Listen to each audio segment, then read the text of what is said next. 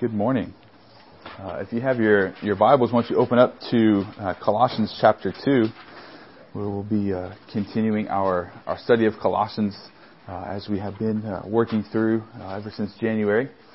and we'll be looking at verses 16 through 19 this morning. But as, you're, as you're turning there, I want to tell you a little bit about a, an experience that Libby and I had over in the, the foothills a couple weeks ago. We, we decided to go hiking.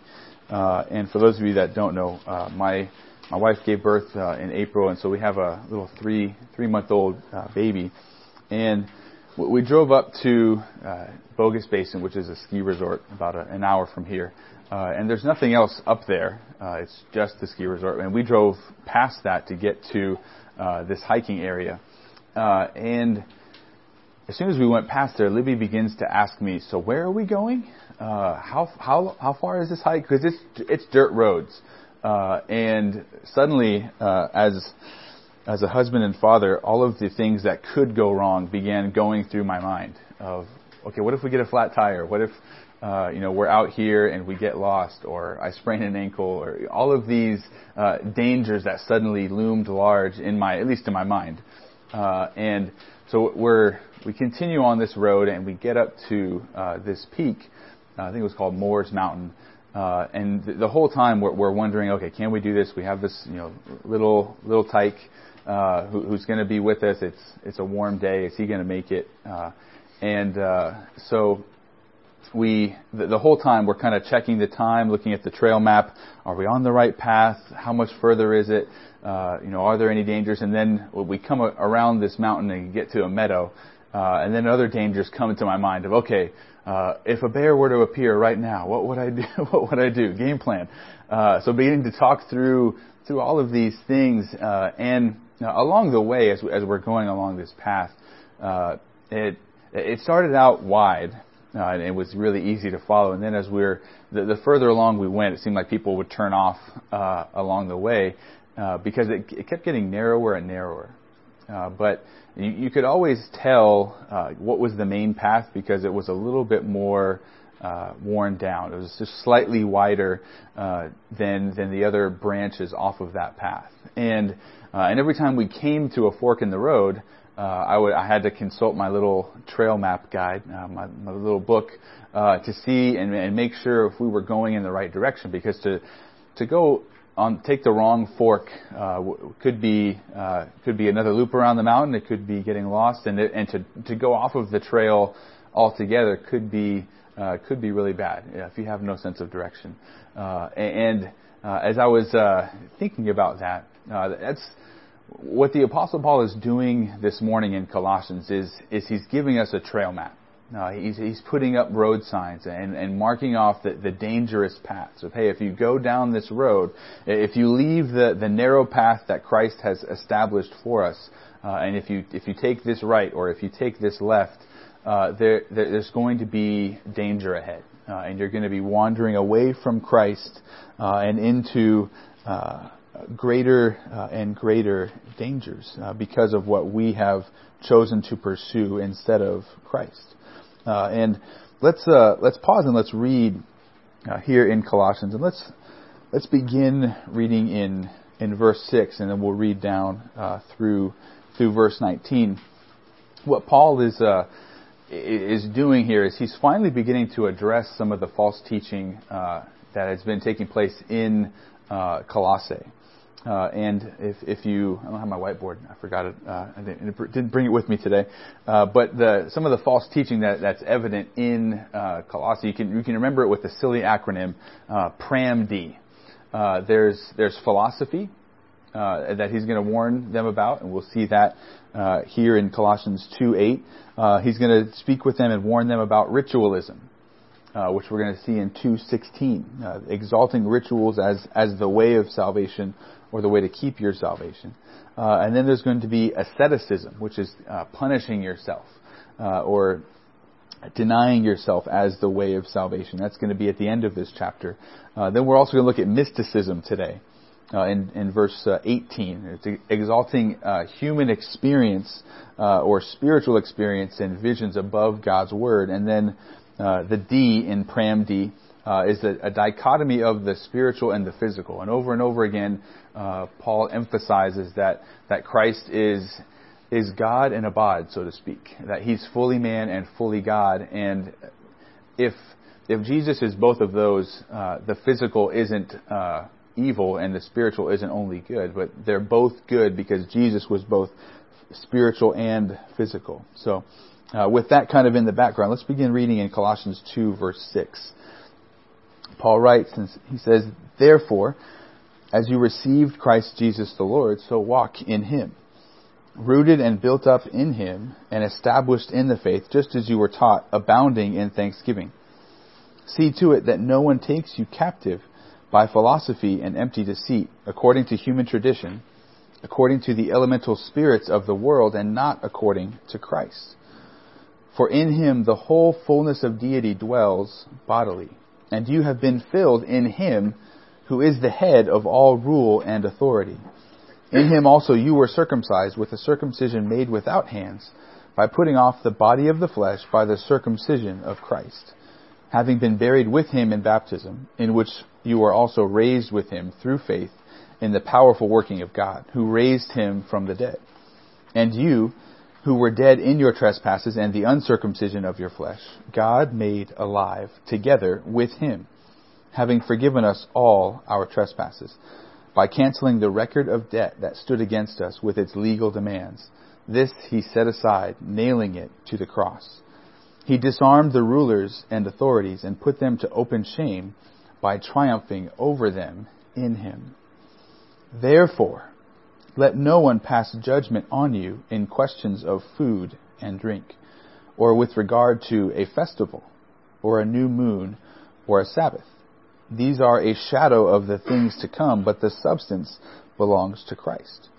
Let no one disqualify you, insisting on asceticism and worship of angels, going on in detail about visions, puffed up without reason by his sensuous mind, and not holding fast to the head, from whom the whole body, nourished and knit together through its joints and ligaments, grows with a growth that is from God. Uh, and, and, so, as as Paul is writing here, you see in verses 11 through through 15 that he has uh, he's given them the gospel uh, of this is who you are in Jesus. You have been made complete in Him. You have been filled in Him.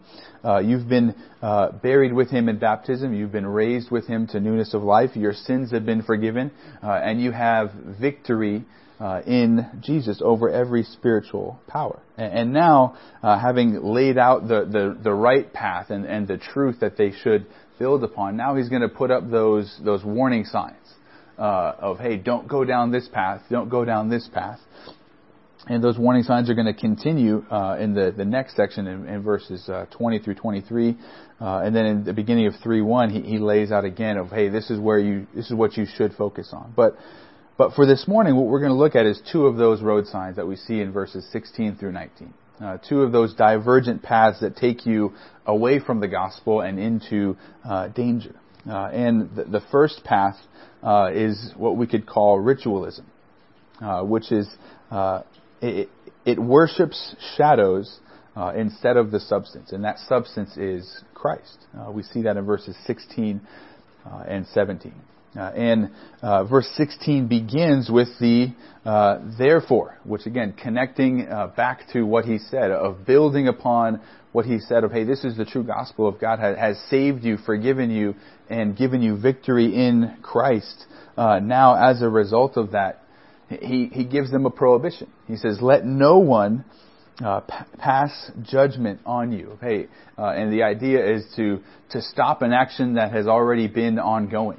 Uh, so, uh, and the, the word here in the Greek is, is it's a singular rather than a plural. So I think what Paul has in mind here is a single individual uh, in this church who is uh, who is teaching and, and, bringing in false ideas. So when he says no one, no one has a name, but uh, it's unspoken uh, and unrevealed. Uh, so uh, what we have here is is this false teacher, and, and, Paul is saying, don't let this person pass judgment on you. He issues this this prohibition, and then he gives five areas that that they shouldn't be passed judgment on, or, or that this person should not be allowed to pass judgment uh, about them. Uh, and those areas he, he just lists off. In, in food, uh, and as we read uh, earlier this morning, Ron read of, of, Jesus declared all foods to be clean, where previously in the Old Testament uh, they weren't allowed to eat certain foods and they had dietary restrictions. Uh, now they are allowed to to eat all things. So he says, don't let anybody pass judgment on you uh, in in matters of food, uh, and then additionally in in drink, which is probably connected with, with wine or alcohol. It's usually the, the prohibitions uh, that people create for themselves. Uh, then, thirdly, uh, a festival. And I think he's pointing to, uh, to the Old Testament Testament feasts, which would be, hey, the, the, the Passover, the Feast of Booths, the Feast of um, Ingathering, and the first fruits. All of these feasts, he says, yeah, you don't have to to perform these feasts in order to be in right standing with God. Uh, so a festival and then a new moon, and, and, both Jews and Gentiles, what they would do uh, at the first of each month, they, they saw it kind of as a as a special day, as a religious observance day. And so he says, hey, those aren't anything special, and let no one pass judgment uh, on you concerning that either. And then uh, the fifth area, he says the Sabbath, which is clearly a reference to the Jews of of exalting one day a week uh, dedicated to God, and that was that was important, that was commanded of the Jews in the Old Testament, but it's nowhere commanded of Christians in the New Testament. Uh, Christians are under no obligation to, to follow any dietary uh, restrictions or any calendar observances. Uh, but uh, actually, in Romans, Paul writes that each individual is, is supposed to determine his own practice in such matters. Listen, uh, this is Romans 14, verses 3 through 6. He says, Let no one who eats Despise the one who abstains, and let no one who abstains pass judgment on the one who eats, for God has welcomed him. Who are you to pass judgment on the servant of another? It is before his own master that he stands or falls, and he will be upheld, for the Lord is able to make him stand. One person esteems one day as better than another, while another esteems all days alike. Each one should be fully convinced in his own mind. The one who observes the day observes it in honor the, of the Lord. The one who eats, eats in honor of the Lord, since he gives thanks to God. While the one who abstains, abstains in honor of the Lord and gives thanks to God. Uh, and so what, what Paul is saying here is it's not wrong to to have uh, dietary restrictions that you, uh, in your own mind, come to a conclusion on, or hey, I want to to set aside one day a week and observe that uh, to, to worship the Lord. He says those are fine, but but where we get where an issue arises is when we begin to pass judgment on those who don't uh, immediately agree with us. Well, that person doesn't observe this day as I do. That person eats bacon. Gasp! You know, let's let's cheer them on. But uh, I've known some who uh, who refused or refrained from, from eating bacon because they felt uh, that they shouldn't. Uh, and again, what, what Romans would say uh, is let each person be convinced in his own mind. We don't want to pass judgment on somebody or, or have them violate their own conscience regarding something that they are uh, convinced of. Uh, and, and ultimately, the, the reason that, that Christians, so even though individuals can can create observances or, or, restrictions in their own mind and impose them upon themselves if they if they so desire.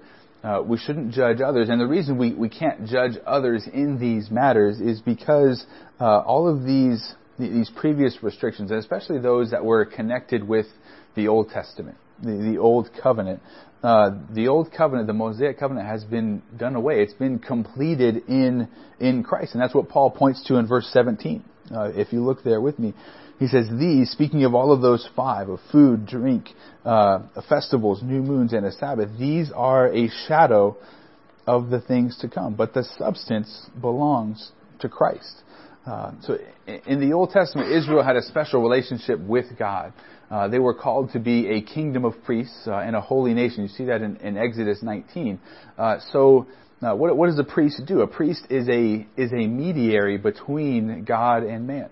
So, uh, I think the easiest uh, way to picture this is in in the Roman Catholic uh, system. Uh, the the priests are the, the mediator between the, the Catholics and God. So, uh, if a if a Catholic wants to confess their sins, who do they have to go to? Yeah, they they go to the priest because they see that priest as a mediator between them and God. They have to go to the priest, and then the priest goes uh, to God on their behalf. Whereas uh, in uh, what what the the Bible would teach is that hey, everybody, every believer is a priest, is his own priest, and we are able to to enter the throne room of God. Uh, we don't need an, an additional uh, mediator and we don't we can have a relationship with God on our own uh, and because that is what the reality now we don't need to to go through all of these these rituals or dietary restrictions. And, and in the Old Testament those were given to to set Israel apart. They were to be uh, a kingdom of priests where uh, the other nations in the world would come to Israel to be in right relationship with God. Uh, but but those Old Testament rituals of what Paul points to here they were just a they were just a shadow. They're just a uh, a glimmer of of Christ, of, of, who Jesus would be and what he would accomplish. Uh, and the author of Hebrews uh, echoes this same reality. Uh, Hebrews 8:5. He says, "They, speaking of the Old Testament priests, he says they serve a copy and a shadow of the heavenly things. For when Moses was about to erect the tent, he was instructed by God, saying." See that you make everything according to the pattern that was shown you on the mountain. So what he's saying is that, that Moses, the instructions that Moses got for the tabernacle were a reflection of what is in heaven. And then additionally in Roman or Hebrews 10:1, the author says, "For since the law has but a shadow of the good things to come instead of the true form of these realities, it can never by the same sacrifices that are continually offered every year make perfect those who draw near. Okay, those Old Testament sacrifices were just a shadow of what Jesus was going to do. And uh, you guys may have recently heard uh, the big buzz uh, in this area, especially, and kind of across the, the U.S., about uh, the upcoming uh, solar eclipse uh, that's going to pass through, kind of a, kind of a once in a lifetime event. And uh, for those of you that, that aren't as familiar, solar eclipse is, is when the, the moon passes in between the earth and the sun. Uh, and uh, it, casts a shadow that's about 70 miles uh, in diameter uh, on certain parts of the earth, but only for uh, a certain amount of time and in certain places. that is where that shadow is cast. and so the, the path of that shadow is actually going to pass just north of here in three weeks from tomorrow. and and I think it's going to be busy that day. Uh, there's going to be a lot of people traveling up uh, to see uh, this this eclipse because if you're there in the eclipse, to view in a partial eclipse, you have to look. You ever see those those uh, glasses where they have to to kind of limit the amount of light that comes in because you're looking at the sun. And what do your parents always tell you? Don't look at the sun. So if if you're going to be looking at the sun, you use these special glasses. But if you're there in the shadow uh, of the eclipse uh, in that, that area that's fully complete for about two minutes. Uh, the moon is completely in front of the sun, and you can look at the sun without the glasses. And you see this, uh, I guess they call it a corona or a crown around uh, the moon. Uh, and it's just that, that outline of the sun. and they say uh that in that shadow area, the temperature drops. Uh it looks like a sunset. You can see the stars in the middle of the day uh, and and all of that. And you just you think of so if you're in that shadowy area watching the eclipse, uh, is there going to be anybody who's looking at the ground during that time? No, they're not concerned with the shadow. They're concerned with the substances that are creating that shadow. They want to look at the sun and the moon rather than what's happening on the ground. Uh, and that's how, how we are supposed to be, of, of, not so concerned with, with the shadow that, that Jesus is casting in, in rituals and dietary restrictions or anything else, but we're to, we're to have our eyes lifted heavenward to Christ. He is the substance. He's the one casting the shadow. And, and contrary to, uh, you know, the tale of Peter Pan, shadows don't have a mind of their own. Uh, and, and, we have to, to understand that the shadow is not greater than, uh, than the substance. You can't separate the two uh, and the substance is always greater. Uh, one pastor said, Indeed, we are called to walk in the light, not settle down in a shadow.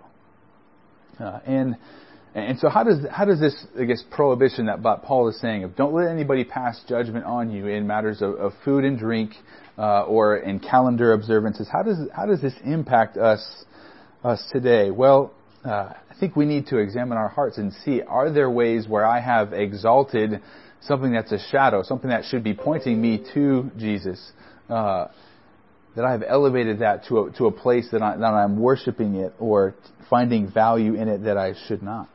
This, this passage makes it clear how we should also interact with one another in the church. That, hey, we have Christian liberty and we have disagreements on how we should celebrate or observe certain things. Some may feel uh, that they, uh, hey, that I, I, shouldn't drink any alcohol uh, because, you know, I don't want to cause somebody to stumble or, or wander into sin. Some may have that conviction and others may say, hey, you know what, it's fine for me to drink alcohol. Uh, and the one who, who says I shouldn't drink should, shouldn't pass judgment on the one who drinks, or vice versa. That, that's what Paul is saying here. Let each person be convinced in his own mind, uh, and that we shouldn't pass judgment on others, especially in, in matters of food and drink. And I think the, uh, especially when it concerns alcohol, I think as a as a as a fundamental, more conservative church, uh, the tendency is to it's easy to to I guess, condemn those that would partake of that. But, but Scripture doesn't say don't, don't touch or drink alcohol. It, it Scripture demands uh, temperance in that rather than abstinence. Of hey, drink it wisely rather than don't drink it uh, at all. Uh, and that, I think that's a, a clear way that we that this would apply to us. But then, uh, what about what about this this idea of not passing judgment on somebody for a calendar observance or, or a festival, whatnot? And and some of you might be like, I don't see how that applies to me, or I don't do that. Well, uh, let's take for uh, for instance uh, the, the, idea of, of what if somebody in the church decided not to celebrate Christmas or Easter? Gasp. Uh, right? Uh, are either of those uh, celebrations or holidays laid out for us in Scripture or commanded to be celebrated? No. So, but in, in our own minds, I think if somebody didn't celebrate Christmas, how would we feel? Are they unchristian? They don't celebrate Easter. Oh, they they do what? So, and, and that's where we have to we have to be careful not to elevate our our culture uh, and even things that we regularly do to an to uh, a level that we condemn others if they don't participate in them. Is it? Is I'm not saying there's anything wrong with celebrating Christmas and Easter. No, I think those are tremendous times where we get to uh, to remember the, God's story of redemption, uh, that, of the, the promise of the Savior in the birth of Christ, and then uh, of the, the redemption of our souls by the by the crucifixion uh, and death and resurrection of Jesus uh, around Easter time. So uh, th- those are those are easy things to begin to judge others. And uh, how do we typically judge other people? usually, most of the judgment takes place in our own hearts uh, and in our own minds. Uh, and we can also be guilty of sharing that with others. Did you see so and so and they didn't do this? Yeah, uh, yeah he saw it. Uh, it. It's easy to, to begin to pass judgment on others, but we need to understand that hey, there's we have Christian liberty. Uh, and, and, we're not to pass judgment, uh, and especially not with, with an idea of we have to do these rituals uh, in order to to be clean before God, or we we have to perform these rituals in order to be acceptable in His sight. And that was that was the issue that again we read in Mark chapter seven. Uh, that, the, that the Pharisees come to Jesus and say, "Hey, why aren't you washing your hands? Why aren't your disciples uh, going through these cleansing rituals?"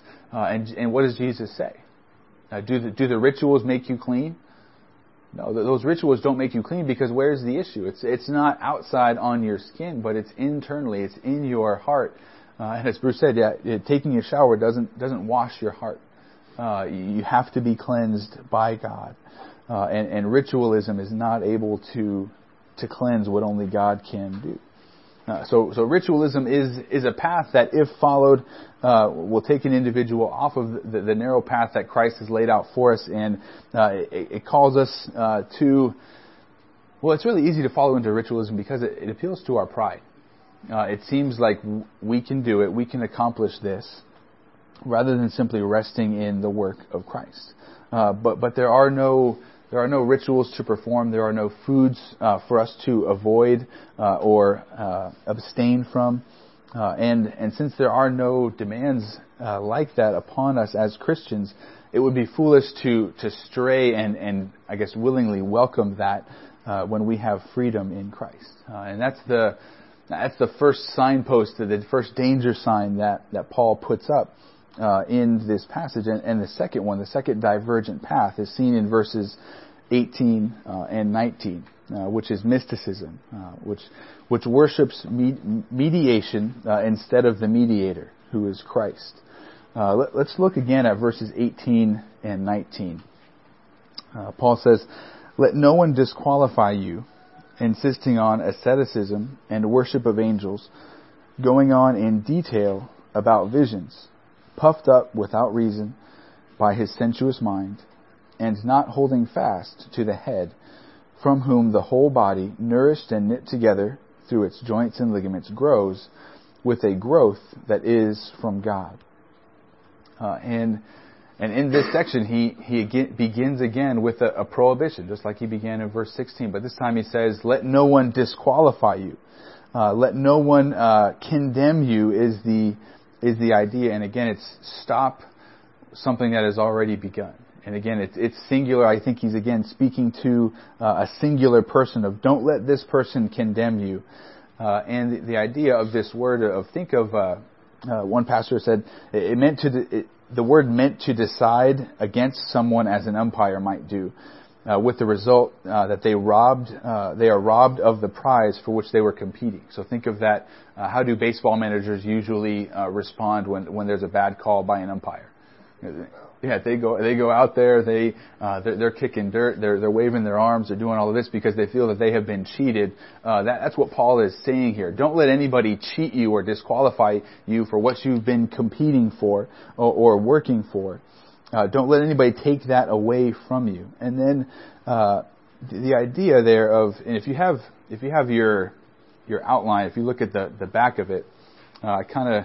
Uh, uh, gave you a a diagram of of this passage, and you see after that that prohibition in verse 18 uh, of let no one disqualify you. There, there's going to be four statements uh, that that Paul is going to to make, and, and, those four statements are going to going to describe both the the false teacher, the, the one who's uh, making these uh, false uh, ideas and presenting them to the church.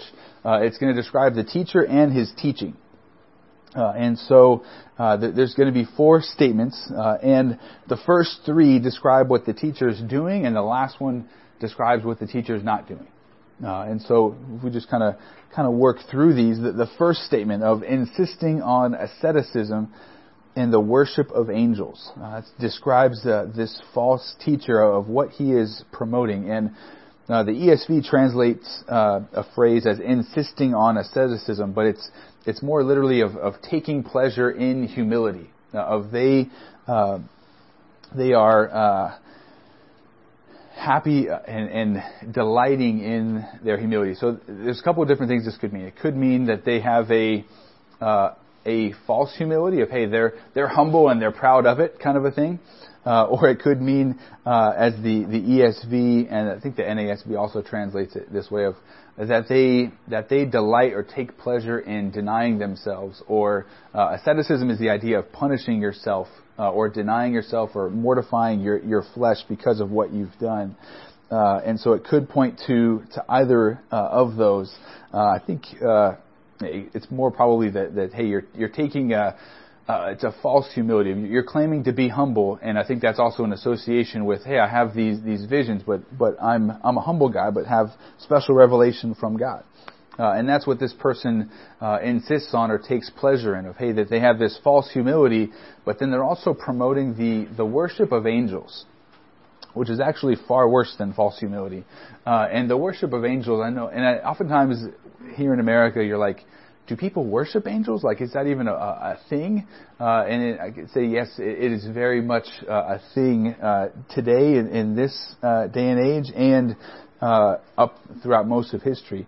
Uh, the worship of angels in this particular area, that's where it would be kind of modern day Turkey, is recorded all the way up through the 8th century, where they still worshipped the archangel Michael. And the worship of angels is clearly forbidden in in the Bible. That's why this is such a big deal. Uh, and Paul is saying, don't let anybody who, who's saying you have to worship angels disqualify you because uh, it's we are to worship God alone. You see this when Jesus is tempted by Satan in the wilderness, uh, and and uh, G- Satan says, you know, if you bow down and worship me right now, I'll give you everything in the world. I'll give you all the kingdoms. And J- Jesus responds by saying, Begone, Satan, for it is written, You shall worship the Lord your God, and him only shall you serve. Uh, additionally, true angels uh, understand that they are not to be worshipped. Uh, uh two times in Revelation, uh, as the Apostle John is interacting with an angel who's showing him these visions and explaining them to him, John bows down and tries to, to worship the angel that's explaining these things to him. And both times, the angel says, "Hey, get up! No, like I am, you are. I'm not to be worshipped by you. I'm, I'm like you, and and your brethren. I'm a servant of the Lord who is to be worshipped, because true true angels will always worship the true God." Uh, and the Bible teaches that there is but one mediator uh, between God and man. 1 Timothy uh, 2 5. Uh, Paul writes, For there is one God, and there is one mediator between God and men, the man Christ Jesus. This means that any, any worship of any other individual as a mediator between God and man is, is sinful and idolatrous. And, and there's, uh, whether we we pray uh, to saints or venerate Mary, worship angels, or we or we exalt a human teacher, uh, you know, don't exalt me. Uh, you can you can begin to to worship the the mediation or the, the idea of communication with God, and that's what uh, the the word angel literally just means messenger. They, they carry messages from God to man. Uh, we don't want to fall in love with this the idea of just communicating with God rather than loving God. Uh, and and additionally, we have to be aware of this worship of angels, especially because uh, 2 Corinthians 11, 13, and 14, Paul says that Satan, uh, a fallen angel, disguises himself how? As an, as an angel of light. Uh, he says, For such men uh, are false apostles, deceitful workmen, uh, disguising themselves as apostles of Christ. He says, and no wonder, for even Satan disguises himself as an angel of light. So Paul first says, hey, this, this person who, who's uh, trying to disqualify you uh, is, is, has a false humility and they're insisting that you worship angels or taking pleasure in that. Uh, and both of those are sinful. Then the next statement he says is going on in detail about visions, or literally uh, detailing about things that he's seen. Uh, he, he's going on uh, and, explaining uh, this this false teacher uh, would would claim to have inspired visions from God, special revelation uh, from him that would elevate him above others or uh, push others down because they haven't had such visions. so the, the point that this person would be making of I have this this special knowledge of God, probably from these angels, and it elevates him and the idea of continuing revelation, especially visions from angels, has been the start of so so many uh, modern day cults and, and false teaching. Uh, and even even going back uh, in the seventh century, uh, a gentleman named Mohammed uh, claimed to have received revelation from the angel Gabriel. and the and the revelation that he received uh, formed the basis of Islam. Uh, so Muhammad tried to build on, uh, you know, is, Muslims would say that uh, the Bible is, is a holy book. Uh, they would just disagree with who Jesus is, uh, and that the Bible should be obeyed, but not in what it says about Jesus. Uh, additionally, in the early 19th century, Joseph Smith claimed to have received revelation from God through the angel Moroni. Now, the revelation that he received is, is the foundation of the Church of Jesus Christ of Latter-day Saints, or the Mormonism. Uh, so again, this this idea of additional revelation, visions uh, of angels, uh, is is something that still takes place today. Uh, and Paul continues, third statement, he says, uh, What else is going on here is this person, this false teacher, is puffed up without reason by his sensuous mind. Uh, they are they're guilty of extreme pride, even though they have this. They claim to be humble. They are uh, extremely prideful, puffed up uh, by their own flesh, by their own uh, desires. Uh, and interestingly, in another place in, in, in Scripture, Paul Paul explains that he that he had visions about uh, heaven. Uh, that he he was taken up to the, the third heaven and had these amazing visions, but immediately after that, Paul says that uh, to keep him humble, uh, God gave him trials and tribulations, and Paul calls it a thorn in the flesh to keep him humble so that he wouldn't become boastful about uh, having this vision. Uh, and and so it's interesting of the the idea of visions or special revelation from God that God would speak specifically to you and not others. Yeah, that would be really prideful. That would naturally puff you up, but. The reality is that's that's what marks uh, that would be a mark of a false teacher of saying I have I have direct revelation from God. I, am something uh, greater than others. When no, the Bible says that all of us are priests. All of us can hear from God by going to His Word.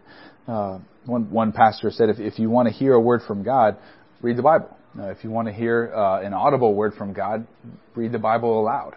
Uh, and uh, because that is how God has has communicated uh, to us in in these days. Uh, and so, so those are the, the three things that this, this false teacher would be doing. Of hey, he's he's insisting that you that you worship angels. He's uh, delighting in uh, his own false humility.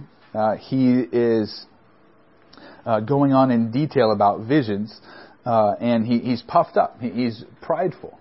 But then, what is he not doing? And this is in this last statement, and it's it's very key and important. Of uh, and this is the, the reality of if you're going to wander into mysticism and you're going to exalt uh, a spiritual experience over the written word of God, uh, you're going to disconnect yourself from Christ. Uh, you are you're going to show that you are not connected to the head. Christ is. Paul returns to the illustration of uh, a body, and he, he, said that earlier in Colossians that hey, uh, the church is like a body, and Christ is the head of that body. Uh, and the the head of that body is the one uh, that brings growth. He's the one who who nourishes and unites uh, the the church, the individual members of the church. Uh, we see this uh, in in verse uh, 19. that's where he lays this out, and not holding fast to the head, from whom the whole body, nourished and knit together through its joints and ligaments, grows with a growth that is from God. Uh, and the idea of, of holding fast uh, to something is to hold it uh, strongly and not let it go, and, and to kind of uh, connect yourself closely and intimately with whatever you're holding fast to. Uh, and and the, this false teacher is he's not holding to Christ. He, he's let go of, of Christ if he ever uh, held on to him, and he's wandered into his own religious and spiritual experiences rather than holding fast to who Jesus is and what Jesus has said. Uh, and and the overall danger that, that Paul is pointing to here is that, that elevation of of experiences, whether they're you know alleged visions uh, or anything else, the, the worship of angels, of this angel spoke to me or I had this dream. Paul is saying to, to elevate that uh, mystery uh, is above the written word of God is is sinful and wrong. Uh, see, see, mysticism loves mystery more than truth. Uh, it loves experience more than the Word of God, and it loves what is subjective more than what is objective. Uh, and uh, it, it, loves, again, the idea of, of mediation uh, or communicating rather than uh, truly loving God. It's kind of that, that person. You ever been around a person who just loves to talk?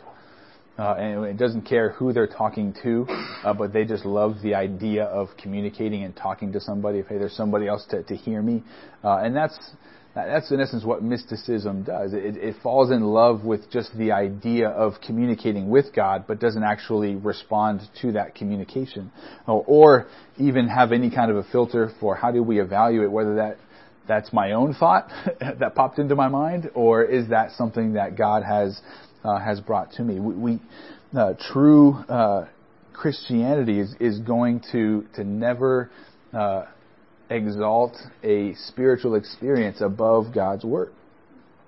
Uh, and and let's look at a couple passages. Uh, and some of you maybe may have questions on this. So if God has spoken to people in, in dreams and visions and through angels in the past. Why is he not doing that now? Well, turn over with me to, to Hebrews chapter 1. Uh, because, because that's a good question to ask of why, why is it different now? If God has spoken uh, to people in that way in the past, why should I, why should I doubt that he could do that uh, again now? Well, I think God has, has told us how He will communicate with us. And we see this in Hebrews chapter 1, verses 1 and 2. uh, the author writes. He says, Long ago, at many times and in many ways, God spoke to our fathers by the prophets. Okay? And in those, in those many ways, yeah, we've seen in the Old Testament of, yeah, I mean, angels came to Abraham and spoke to him. Uh, Isaac and Jacob had dreams and visions. Uh, and understood that those came from God, and that's how God spoke to uh, the the forefathers in uh, long ago. But verse two, but in these last days, He has spoken to us by His Son, whom He appointed the heir of all things, through whom also He created the world. So, while God has spoken to us one way in the past, how is He speaking to us now? Through yeah, through the, the person of Christ. Jesus is the Word made flesh. Uh, and now, if you if you turn just a couple books to the right, so after Hebrews is James, uh, and then after James uh, is going to be First Peter, and after First Peter is Second Peter. Second Peter, uh, chapter one, starting in verse sixteen. There's something amazing. So Peter was one of the twelve apostles. He he he ate slept, lived with Jesus for three years, following him around.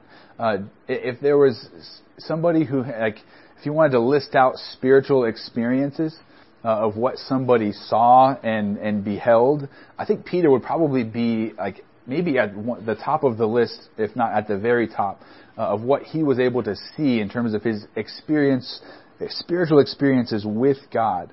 Uh, but, but let's look and see what Peter says.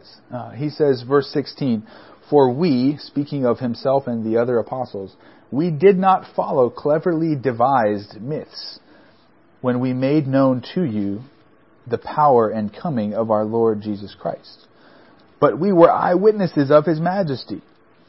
Uh, and literally, what he's pointing to there is the Mount of Transfiguration. When he, uh, so Peter, James, and John are with Jesus on uh, the mountaintop, and uh, suddenly Jesus shines forth in his glory.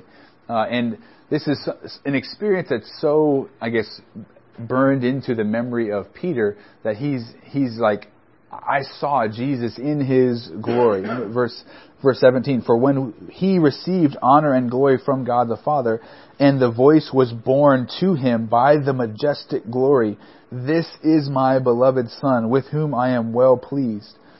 We ourselves heard this very voice borne from heaven, for we were with him on the holy mountain. So Peter points to that experience of, I saw that among everything else that I've seen. I saw that.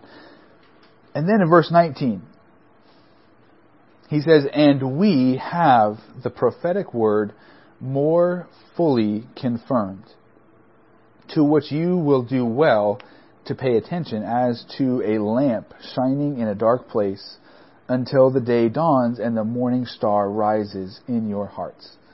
So Peter had this, this amazing spiritual experience with Jesus. Again, hey, I was an eyewitness to that. That's what he's saying. But what is he saying is even more sure and more certain than his own eyewitness experience of seeing Jesus in glory at the top of this mountain? The Word. The, the, written word, the prophetic word that you have in your hand is more sure than Peter's own eyewitness account of seeing Jesus in his glory. let's, let's continue reading there in 2 Peter. Verse 20, knowing this, first of all, that no prophecy of Scripture comes from someone's own interpretation.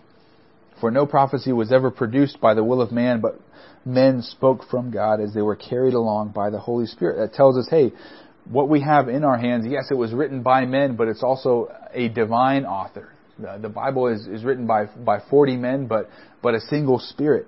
Uh, and that Spirit has carried along those men uh, to speak truth and to unite the entire Bible uh, so that it does not contradict itself in any part or in any way. And then look at chapter 2. Let's pretend there's not a chapter break there. He, he's just spoken about the, the trustworthiness of Scripture above eyewitness experience. And then ver- chapter 2, he says, But false prophets also arose among the people, speaking of the Old Testament, just as there will be false teachers among you who will secretly bring in destructive heresies, even denying the master who bought them, bringing upon themselves swift destruction. And many will follow their sensuality, and because of them the way of truth will be blasphemed. And in their greed they will exploit you with false words. Their condemnation from long ago is not idle, and their destruction is not asleep. So, so you look at what did what did Peter immediately move into? What did he predict? There's going to be false teachers. There's going to be those who would come and and try and lead you astray, uh, and and that's what Paul is saying here, uh, back in Colossians, and we can we can turn back there. That is what Paul is warning the Colossians about. He's saying, "Hey, here, here are these these two warning signs, these two dangers, and uh, you need to to avoid them. Stay on the path uh, laid out in verses 11 to 15." Uh, that you have been complete in Christ, that, that Christ died for you, that your sins, if you believe in Him, have been nailed to the cross. Meaning that Jesus has paid for your crimes. He was killed his blood was shed be, to pay for what you have done, the sin debt that you owed. Uh, Paul is saying, stay there on that path. Don't wander into these uh, into these divergent uh, little little rabbit trails that take you elsewhere. Stay on the path that is, that is narrow, that is straight, and and we have to be on guard because as as Paul is saying here, and as Peter said, there are false teachers out there. Uh, and we live in a day and age where technology has has made uh, communication so easy. Uh, anybody can post a YouTube video. Anybody can post to Twitter uh, or Instagram or Facebook, uh, which is great, right? I mean that that means that that true teaching can go forth at, a, at an expedited rate, but it also means that literally any and every false teacher uh, can can come and present ideas. And how do how do we how do we sort through all of that? How do, how do we have a grid to identify who's a false teacher and, and who's not? Uh, because not all YouTube videos were created equally. Uh, and you need to be discerning as you as you watch them. Uh, and so uh, I would say here what Paul does is he gives us a grid of what it, what does a false teacher look like? What did this false teacher look like? Well, he was a he was a prideful individual. Uh, and he encouraged people not to not to focus and, and worship Christ, but to focus on other means, uh, whether that be worshiping angels, uh, whether that be depending upon spiritual experiences rather than the written word of God, uh, and and ultimately, false teachers they they they're not connected to Christ, uh, and and as we've as we've seen that we, we have to see is is this person bearing fruit uh, what, what's the demonstration? What's the Jesus said you will know them by their fruit. Hey, uh, and again, you, identify tree by what grows on them, and, and that's what we need to see from teachers as well. Uh, and so we just we need to be aware of the danger of false teaching, and we also need to be aware of uh, just within mysticism of we can be guilty of the same. And anytime we exalt our own experience ab- above what God's word says, we're, we're guilty of of mysticism and and we we have to examine our hearts and say, hey, is there anywhere that I have uh, elevated my own thinking above what God's word says? Uh, is uh, am I above the Bible or is the Bible above me? And does the Bible stand in judgment of me or do I stand in judgment of the Bible? Uh, and again, if I want to hear from God, where do I go to? Do I go to His Word? Uh, do I go to Him rather than going elsewhere? And Paul has warned us of these two rabbit trails, uh, these two paths uh, that, that split off from, from the narrow way. Ritualism, he shows, is foolish because it worships shadows rather than substance. And he, he shows uh, the sinfulness of mysticism because it disconnects you from, from Christ. Uh, it worships mediation or the idea of communicating with God instead of the mediator, which is Christ. Um, but, but let's look, let's look back at verse 19 here. Just as we as we wrap things up.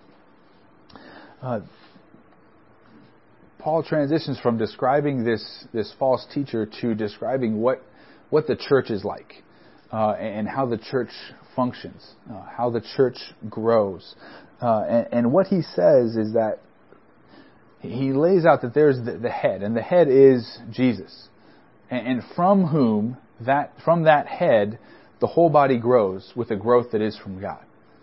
And how does that take place? Well, it, uh, the head, Jesus, is the one who, who nourishes or, or supports the body. And we are that body. We are the ones that Jesus is supporting, strengthening, equipping, uh, nourishing. I, I, love that, that word. Uh, Jesus is, is the one nourishing us.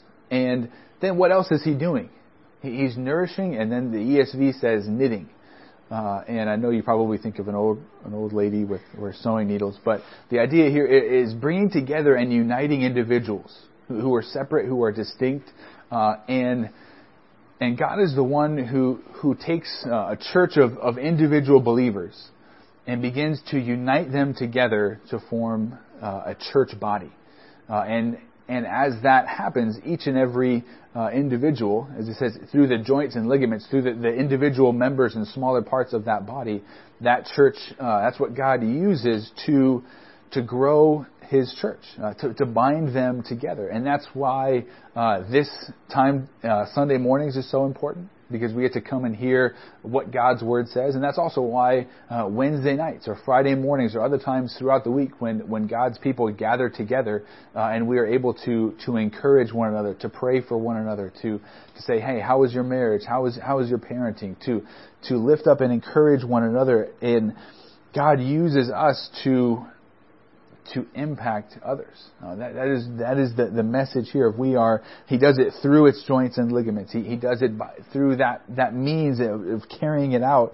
Uh, and I, I know as we're going to kind of shift here into uh, in the equipping hour of talking about, hey, you know, the our launch date in September is just you know six weeks away, uh, or I guess seven weeks away, and uh, as we get ready for that, I've, I've, been, I guess, reflecting on what God has already done here in our, our church body and what He will continue to do. Uh, and, He's been He's been weaving us together, uniting our hearts, uh, nourishing us, and and I'm so thankful for that, and I want that to to continue, and, and I'm just so so excited for all that He has. I can't wait to to just share with you about uh, what we're able to see this week regarding locations. Um, but I'm excited because. I, we get to see this on display and have seen that on display uh, in previous months, and I look forward to that.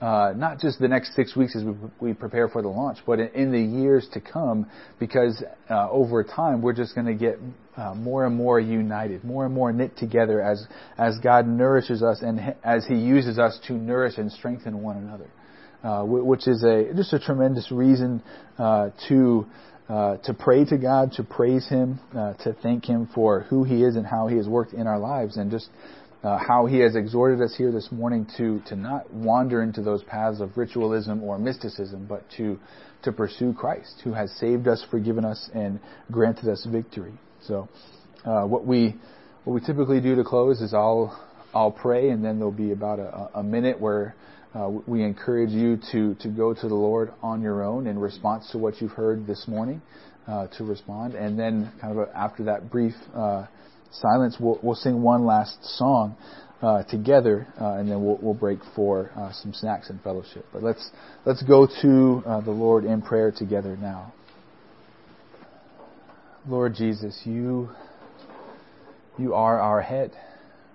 Lord, you are the one in authority over us. You are the one who causes us to grow. You are the one who, who nourishes us, who strengthens us, who is also uniting us and knitting our hearts together in love that we might be a church body uh, who represents you here on the earth. Lord, we long to be uh, as individuals, ambassadors, uh, and we long to be as a church an embassy, uh, an outpost of your kingdom here uh, on the earth. Lord, we long to, to glorify you and to exalt the name of Christ in our own hearts, in our own lives, and then to put Him on display to the world around us. But Lord, if we are going to, to do that effectively, you know that we need to, to follow you, to pursue you. You need to be our first love. So I pray that you would guard our hearts, that you would help us to see and identify ways that we as individuals have fallen into uh, these divergent paths of, of ritualism or mysticism. Lord, help us to, to turn from those paths and turn back to the narrow way that Christ has set before us. Help us to see that as individuals and help us to see that and identify that as a church. Lord, help us to, as we interact with one another, not pass judgment upon others if they differ in their convictions uh, where we have freedom. Lord, help us to extend grace, extend love, uh, to put on love above all things, uh, so that we are bound together in perfect harmony. that we might glorify you and display the love that you have shown to us on the cross of Christ, forgiving our sins if we place our faith and trust in Him alone. Lord, we long to do that each and every day, turning from sin and turning to Christ. I pray that you would be with us this week. Help us to pursue you and be aware of the teachings and ideas of falsehood around us. We ask this in Jesus' name. Amen.